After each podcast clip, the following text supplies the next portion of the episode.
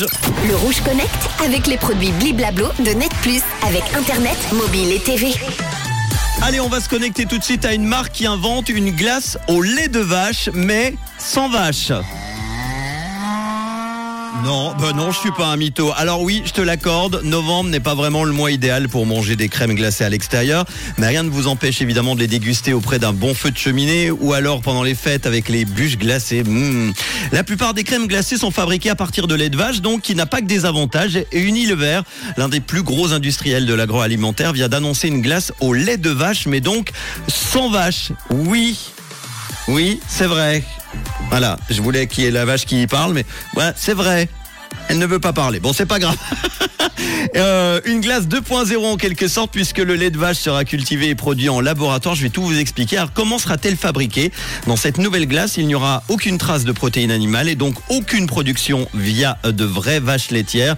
Les scientifiques des laboratoires Unilever vont fabriquer donc un lait de vache issu d'un procédé de fermentation avec de la levure et des champignons pour fabriquer des protéines de lait. Vanille, chocolat, fraises ou autres parfums seront disponibles dès l'été prochain. Cela pourrait permettre à de nombreuses personnes de découvrir le plaisir d'un magnum aux amandes, par exemple.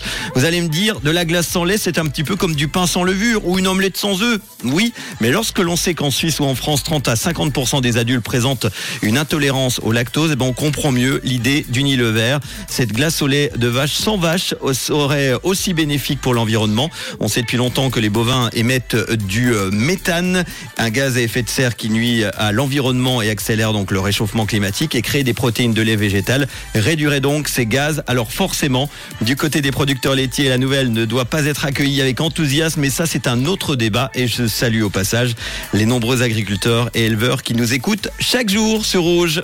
Le Rouge Connect avec les produits Bliblablo de Net Plus avec Internet, mobile et TV.